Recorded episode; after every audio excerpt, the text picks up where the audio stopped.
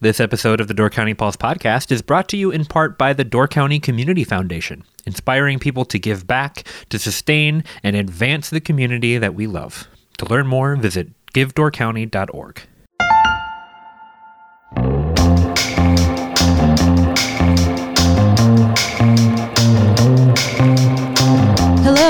and welcome to the Door County Pulse podcast. My name is Deborah Fitzgerald, editor and writer for the Peninsula Pulse, and today my guests are Laurel Hauser, who is the vice president of the Sturgeon Bay Historical Society Foundation, and Beth Renstrom, who is the executive director of the Granary Project.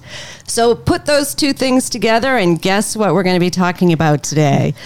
Welcome, Laurel. Welcome, Beth. Thank you. It's great to be here.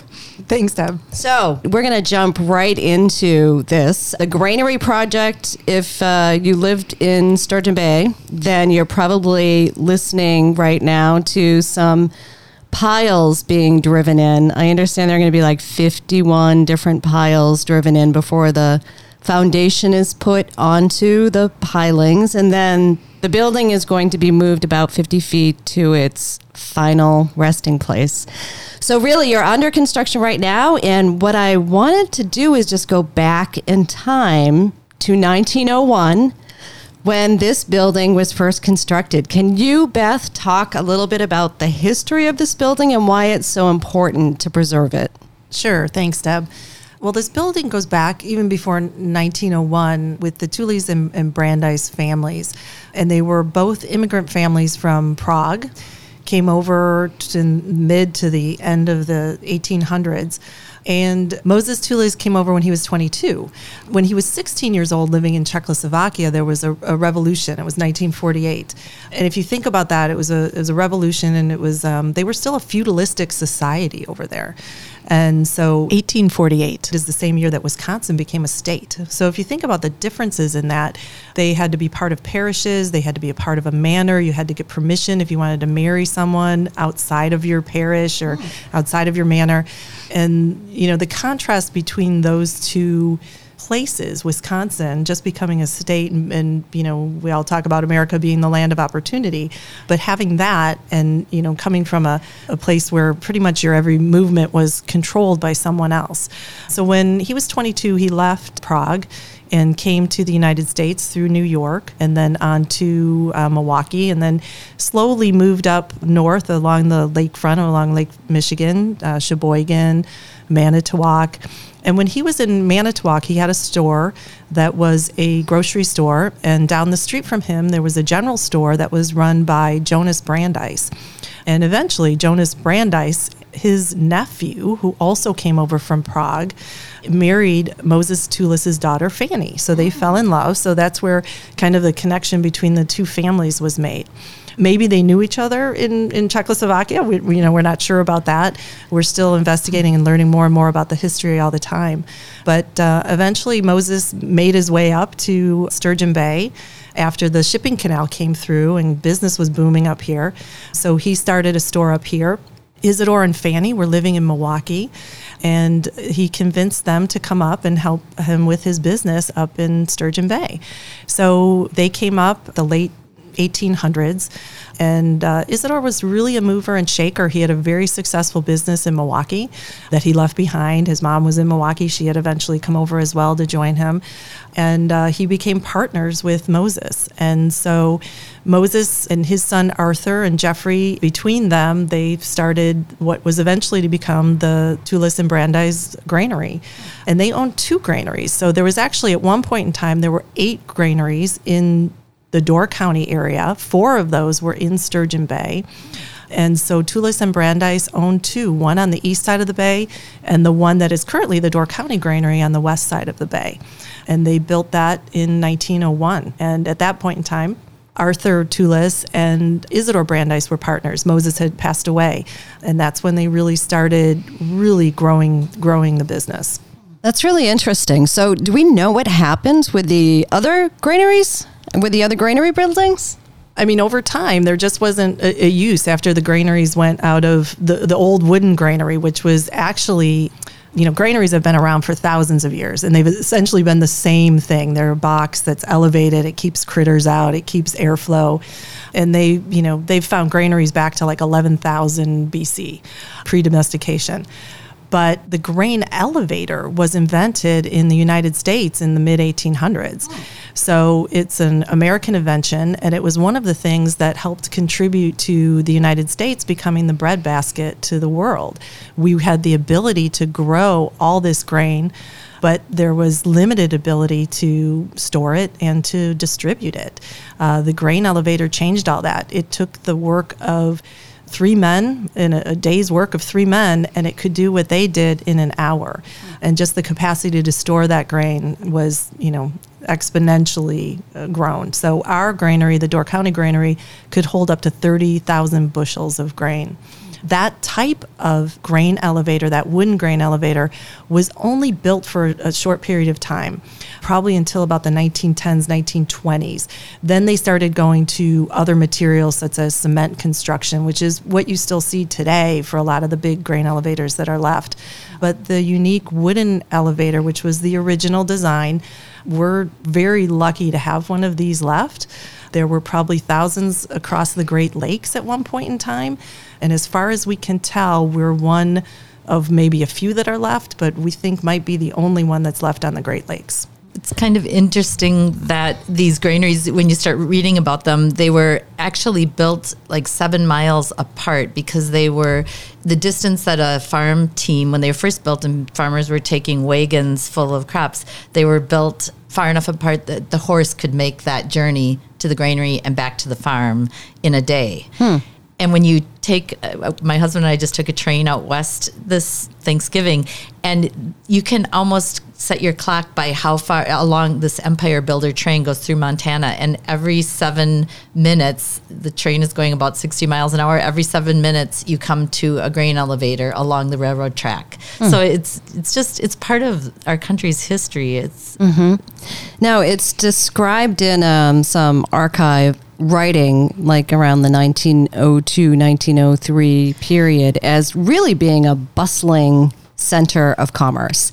So buildings, you know, serve their utilitarian purpose, but then also it's kind of a cultural icon. Like it gives you some understanding of where we came from. Absolutely. I, I think that's what, you know, being involved in this project for so many years. And this is Laurel speaking, just so where Beth and Laurel sound a little bit alike. So this is Laurel. We've, we've worked together for so long now.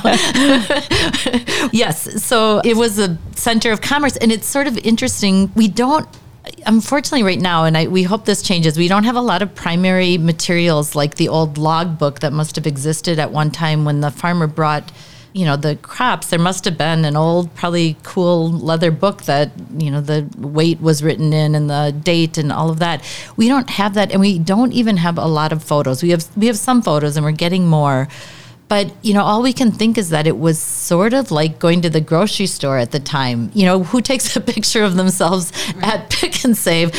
Probably there'll be no pictures existing of, of people going to the grocery store. So, but it really was the center of is you know it was where you went and talked to your people that you maybe wouldn't see other than downtown find out how their crops were find out who got married during the year who had a baby what sure. the new methods of farming are. Right. Um, and they also set the buy and sell prices at Brandeis was really, as Beth said, was a, a really um, astute business owner, and that granary was the most progressive and always getting the newest technology of the day. And set buy and sell prices, which allowed the farmers to have some control over their, you know, economy. Okay, so it's a bustling center of commerce for a period of time. Beth, what is that period of time? Like, when did the grain elevator close? When did the co-op move in? Can you like catch us up to where we are today? Yeah, so it really served as the center of community for a long time. There was a, a brewery down there, a condensery you know, all sorts of agricultural industry was located in that area. So, as Laurel said, you, you met people there. It's where you learn the news of the day. Over time, you know, things changed. So, new technology became available. They started building, you know, bigger cement granaries that you, you know, still see on some of the Great Lakes already today. And then after World War II, so the, the Teweles and Brandeis families owned the granary for most of that time. It, when Isidore and Arthur, who were partners at the time, when they passed away, their sons carried on their partnership for just a few years and then they separated. And so Teweles took the granary that was on the east side and Brandeis kept the granary which is the Door County granary on the west side. And they operated that through the war. I think both of those were operated through the war so after World War II and before that, wooden granaries had come out of fashion. But after World War II, the government gave subsidies to the farmers to build their own grain silos. So that enabled the farmers to store their own crops. And at the same time, there was money being put by the government into the, the highway system across the United States.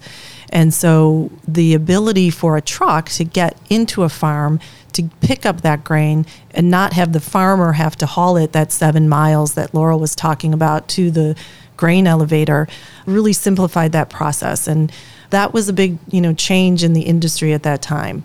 So that was kind of the downfall of the of the wooden granary, and that's why you see all those granaries, you know, on your trips out west. You see them; they're all in various states of disrepair and you know falling down, or or they're gone.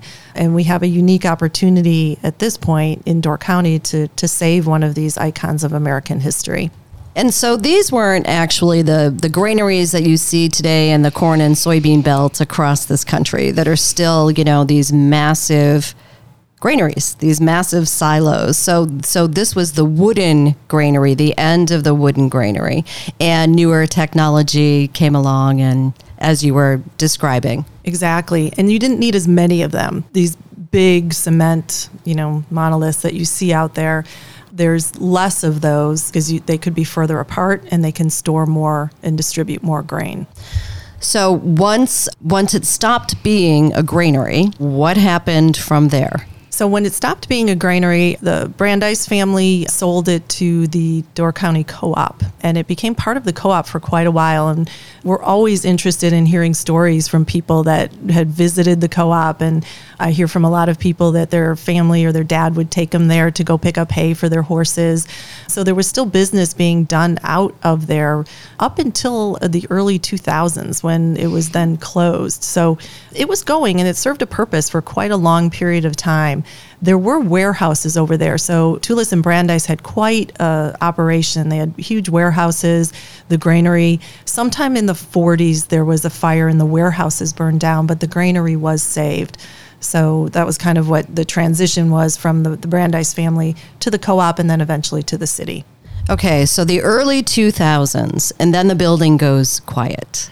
And the building sits there in its original location. Now, I left Door County in 2008, mid 2008, and it wasn't even on anybody's radar in terms of what was going to be happening with this building. And then when I got back just a couple years ago, suddenly there's this massive project. So, Laurel, can you walk us back in time to the moment when suddenly we want to save this building, this cultural icon?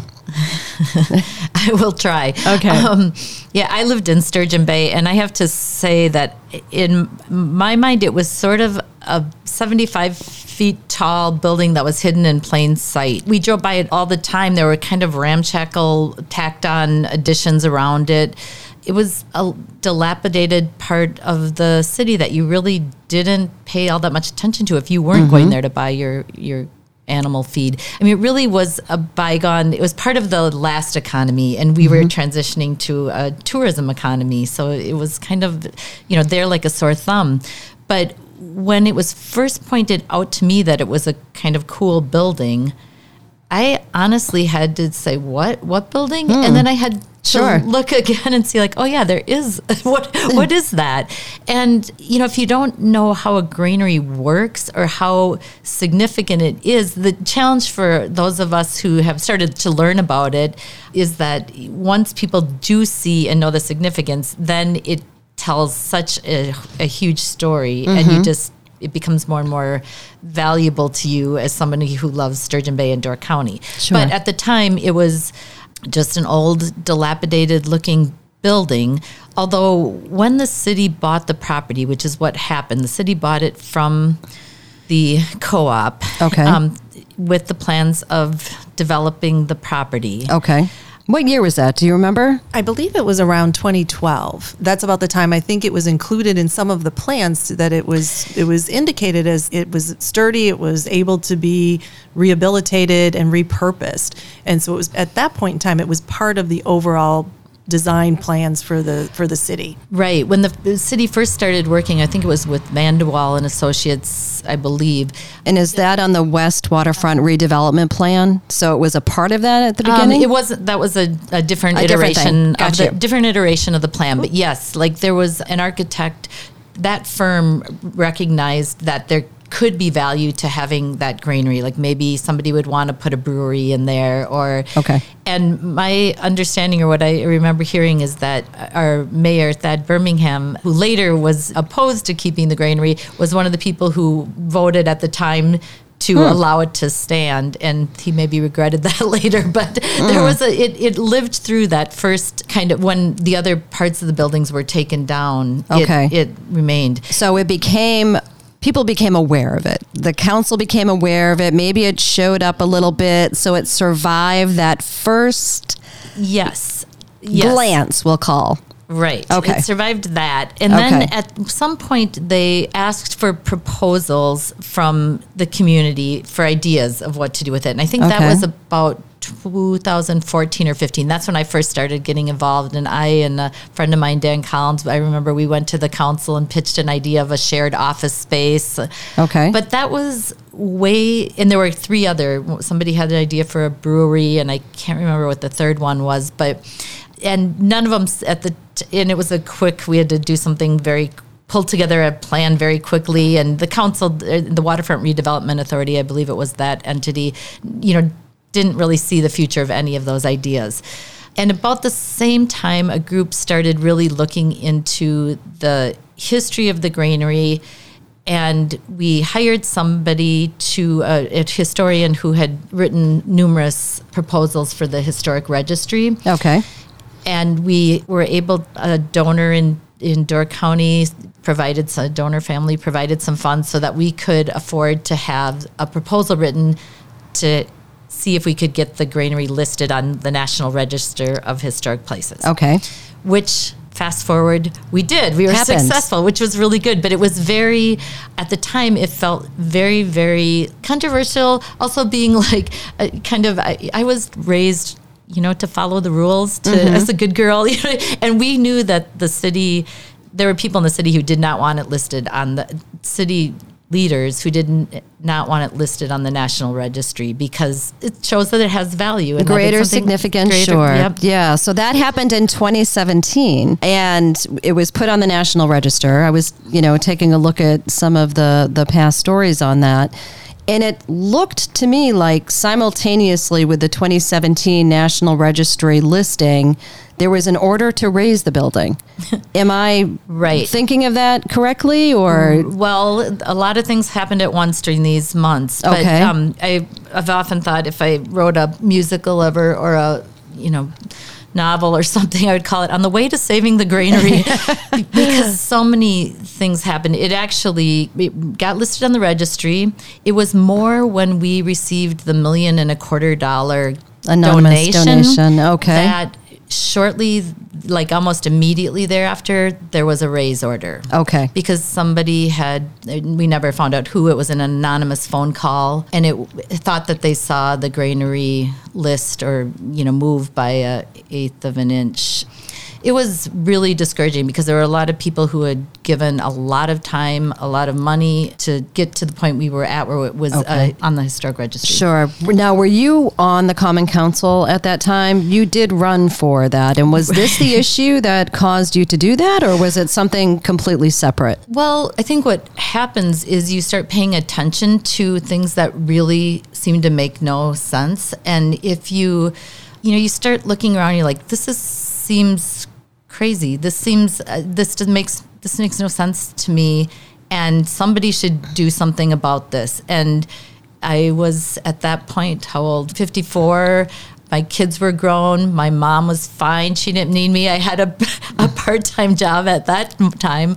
So I was like, you know, who it probably is. I should probably run for office because I care about the fact that, you know, at, at, first I cared about the building and I cared about the fact that people wanted to tear it down, but I saw it had significance. Mm-hmm.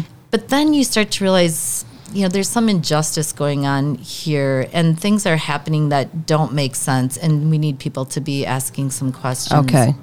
This episode of the Door County Pulse podcast is brought to you in part by Door County Medical Center. Are you looking for a job in Door County with excellent benefits, culture, and potential for advancement through tuition reimbursement programs?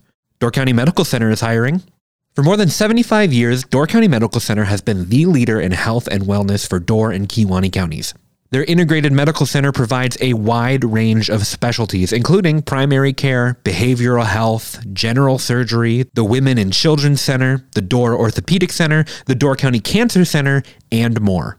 To join the team, apply today at dcmedical.org/careers. So you wanted to learn more about how these decisions were actually made. So Absolutely. it wasn't just the fact that, you know, the destiny or the fate of this building didn't look very good. It was how do you make those decisions and how do we move forward? So what year did you actually join the Common Council? I ran for council. I was elected in 2017. Okay, so 2017, same time that all of this is going. So let's fast forward a little bit, hop and skip and jump over a couple of years to the part where we're actually going to be able to move this building. Okay. okay. Before we do that, can I just add one more thing? Oh, absolutely. Because in addition to all of that that was happening politically in the city, at the same time, many of the same people were looking into the fact that the land that the granary was on, which was a dock initially, and that was a it was built there on purpose because ships could pull up, and then a railway spur went by it too. So we had, you know, horse carts, ships, rail carts, every form of transportation could make it to that granary. Okay. But it was on a dock, and that means that now that it's not, it means that that was filled land. So, in addition to the other things that had to be done on the way to saving a granary, is we had to uphold the state constitution to protect the public trust doctrine, and we had to win a, a lawsuit and a challenge. And that was incredibly stressful, Hmm. time consuming. Lawsuits, you know, when you hear about lawsuits against big corporations or Sure. um, municipalities, it, it means it's a lot of work on a lot of people's part. And so that was happening too. Okay, so I imagine that other things like nothing could happen with the building as we were going through, you know, all of that kind Right. of stuff. So it was sitting there waiting for these legal Issues. to be resolved mm-hmm. and and they were in in favor of the granary, correct? In favor of the granary, in favor of public land. in public land. Okay, mm-hmm. so can you give us a little, you know, a, a, like a very short cliff note version of what those decisions meant? Well, yes. So what was established was what is called the ordinary high water mark, mm-hmm. and anything above the ordinary high water mark is privately developable. Everything waterward of the ordinary high water mark, and I, I think it's funny that for a little town of Sturgeon Bay.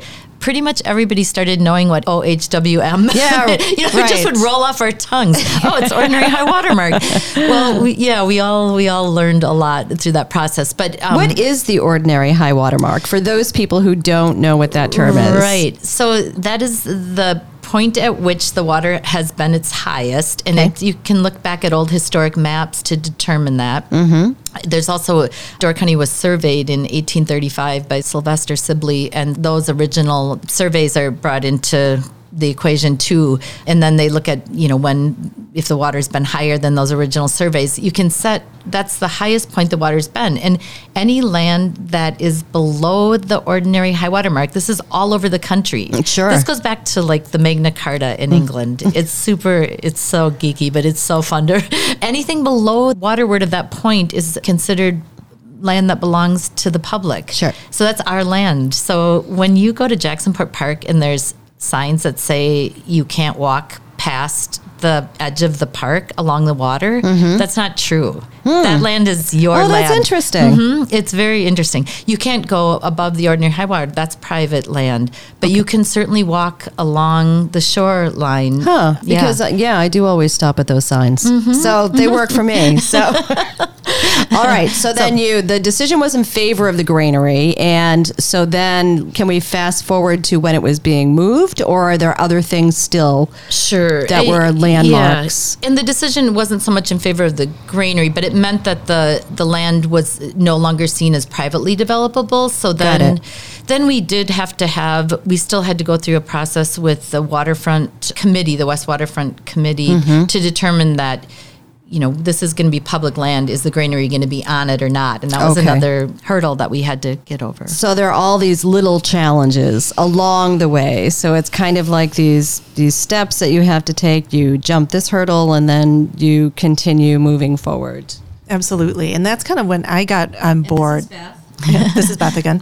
When I came on board, and I came on board first as a volunteer because I was watching and I was a little late in the game. But as I was watching what was happening, similar to what Laura was talking about, I'm like, something's not right. Like, right? Like, and um, I grew up in Chicago, and, you know, all the public waterfront in Chicago is a wonderful place, right? And there's museums and beaches and you know it's it's open to the public and it's one of the things i think that makes that city great and uh, i thought wow what a what an asset for sturgeon bay to have right here on the waterfront. And i had always noticed the building. So maybe when you live here you don't notice it. It just becomes part of you know what you always know.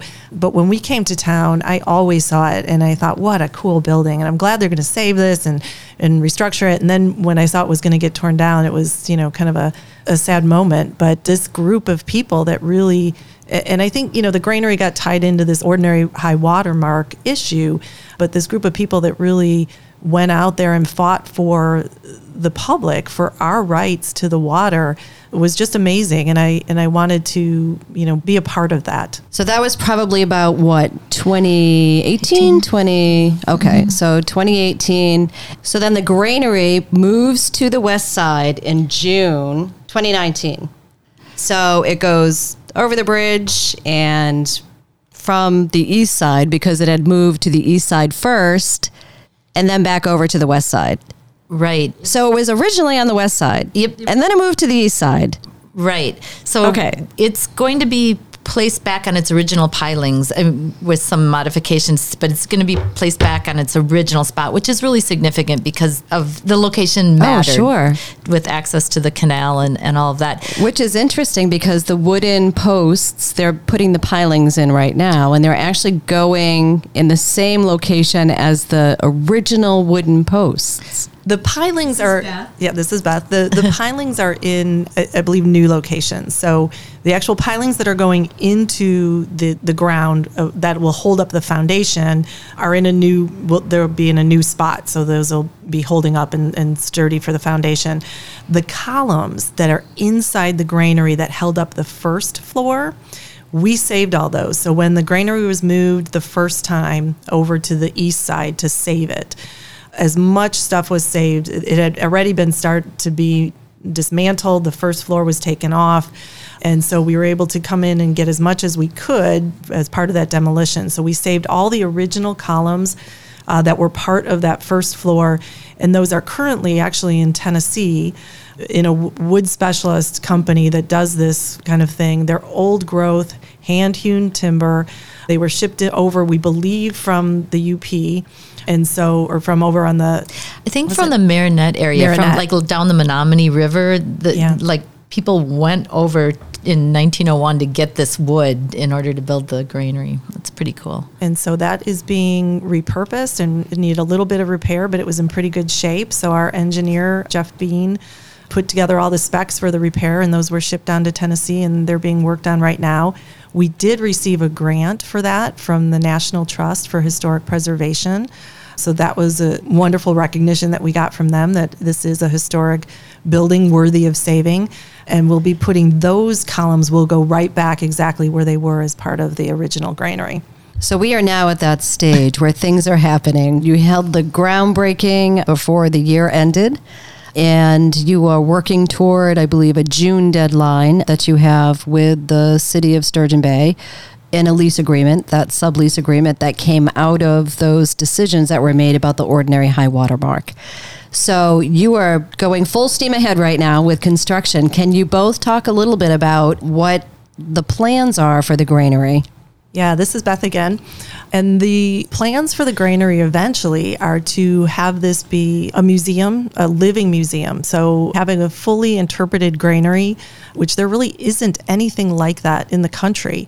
So having that be unique to our area, fully interpreted granary, as well as paying homage to our agricultural history.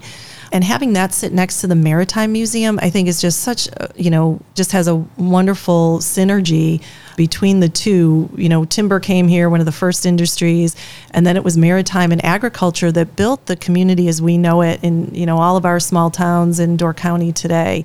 And so having those two sit together, paying homage to our maritime history as well as our agricultural history, and then have the ability to have that be a public cultural center as well. It's on public land, it belongs to the public. So to have people come in to be able to have classes. I just was on a session the other day that the Climate Coalition did about uh, regenerative agriculture.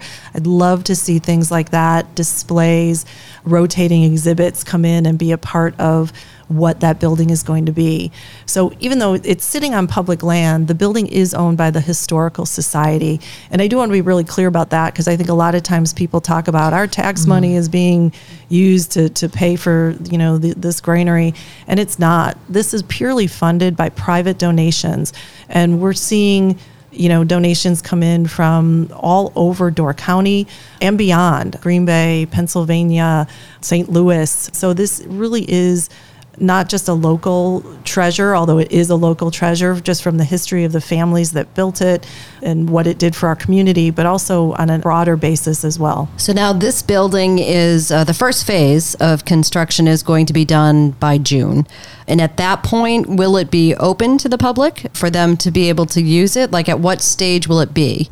So, this is Beth. Our intent is to have the building open to the public right away. So, it won't be completed. We won't have the probably the whole interpretation no, you know, done. We're still fundraising for that.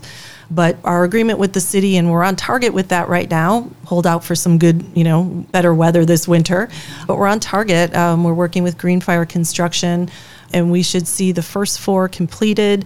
We will be having an addition as part of that. We have public bathrooms available as part of our agreement um, with the city to provide for the west waterfront and we're looking at you know some solar options for sustainability, but primarily just having the the addition and the first floor of the building open and have it return back to its original spot. The addition will. This is Laurel. Um, the addition will include a catering kitchen as well, and what we're envisioning is that this is the type of venue that you might have a class reunion at. You might have a business meeting, a convention, breakout sessions there. We could have a tent next to the granary so that you could have a larger wedding. It could be a wedding venue. There's going to be just great views from inside the granary and then the ambiance of this old growth wood and the bins upstairs. The first phase will be occupancy and will fulfill our development agreement with the city. The second phase is exciting too. That's going to be access to the upstairs so that you can see the 19 bins, the man lift that people pulled themselves up to the distributor floor where they could move the chutes around into the different bins. Okay. So that'll be more like the interpretive history part, the phase two. Yep. So the way you talk about the use of this building it kind of seems to me like the Kress in Egg Harbor, where so many different things are held. I happen to do yoga there, but there's always mm. venues, public committee meetings, and baby showers, and weddings, and all kinds of different yeah. events. So, do you envision that? Yeah, we want to see it come back to be the hub of the community again. So, it was, you know, that's where it was when the farm communities were coming yeah. together there, and we'd love to see that happen again. I'd love to do yoga there. I think it would be beautiful. So the first floor is going to have big open windows onto the bay and onto the side, so there'll be a lot of natural light coming in. The head house will be coated in a, a polycarbonate, and the head house is the very top of the granary. So that'll also be bringing in natural light. You know, we want to see kids coming in and really understanding how things used to be done back in the day and you know running up the stairs running up to the head house moving moving the chutes for the bins around we'd love to have like a thing where you can roll a coin down into one of the bins and see how far it goes down different things that makes it interactive and fun for learning but also have it that place where people can come and do yoga, play cards, have craft meetings. And we have the ability to have both public as well as private events. So the private events, weddings or reunions, that'll help us support the granary and make it the revenue sustainable for the rest of the year. So, in the interest of making new endeavors easier to do, did you guys look at the Kress Pavilion and how they are set up operationally so that you know what you're going to be looking at in the future? Yes, absolutely. They were really, we appreciated the help we got from them. That was one of the models that mm. we looked to because it had just been done. Mm-hmm. So, part of what we knew that we had to do in order to sell this project to our fundraisers too, mm-hmm. uh, and to show that it is sustainable, is to come up, as Beth referenced, referenced a budget that shows that we would have revenue from private events. And I guess we're thinking at some point it'll operate maybe more like the Miller or like Crossroads or like the Door County Land Trust, where you have an annual membership program that helps support the revenue that you get from mm. from the events. Or we also have an endowment built into our campaign goal so that there's some amount of revenue from the, an endowment too. So we have a really I think, well, very carefully crafted budget that will allow this to be a sustainable venture going forward. Okay. So now this project, the granary is owned by the Sturgeon Bay Historical Society Foundation. The land underneath it is owned by the, by the public. We'll call it, yeah, the state. Mm-hmm. And so that's why you have a lease with the city of Sturgeon Bay. So, as you mentioned, Beth, this is not taxpayer money. I was coming to a point with all of this. This is not taxpayer money mm-hmm. that is paying for this, it is fundraising. So, can you talk a little bit about the fundraising and where you are?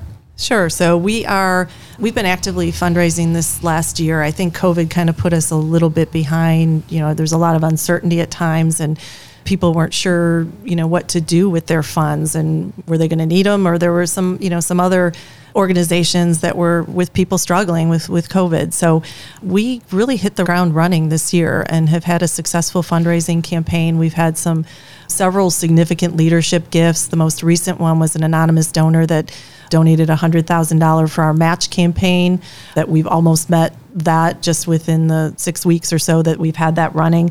And we've, you know, we still have a long way to go uh, to get to that interpretive museum. But we've got, you know, we've started construction, so we have enough to get us through this first phase. But we're still, you know, always open to to leadership gifts, to people that want to help and volunteer. And we've seen a lot of positive input. I think people finally understanding the project and why it's important to save this granary and why we have the opportunity to do it now. And once people realize that, we've seen a lot of minds change and a lot of significant people come on board to this project, which has been pretty exciting. And that was Beth Renstrom, Executive Director of the Granary Project. And she was talking today with me and Laurel Hauser, who is Vice President of the Sturgeon Bay Historical Society Foundation. Thank you so much for coming on today. This is Deborah Fitzgerald. I'm with the Door County Pulse podcast. And thanks for listening, everyone.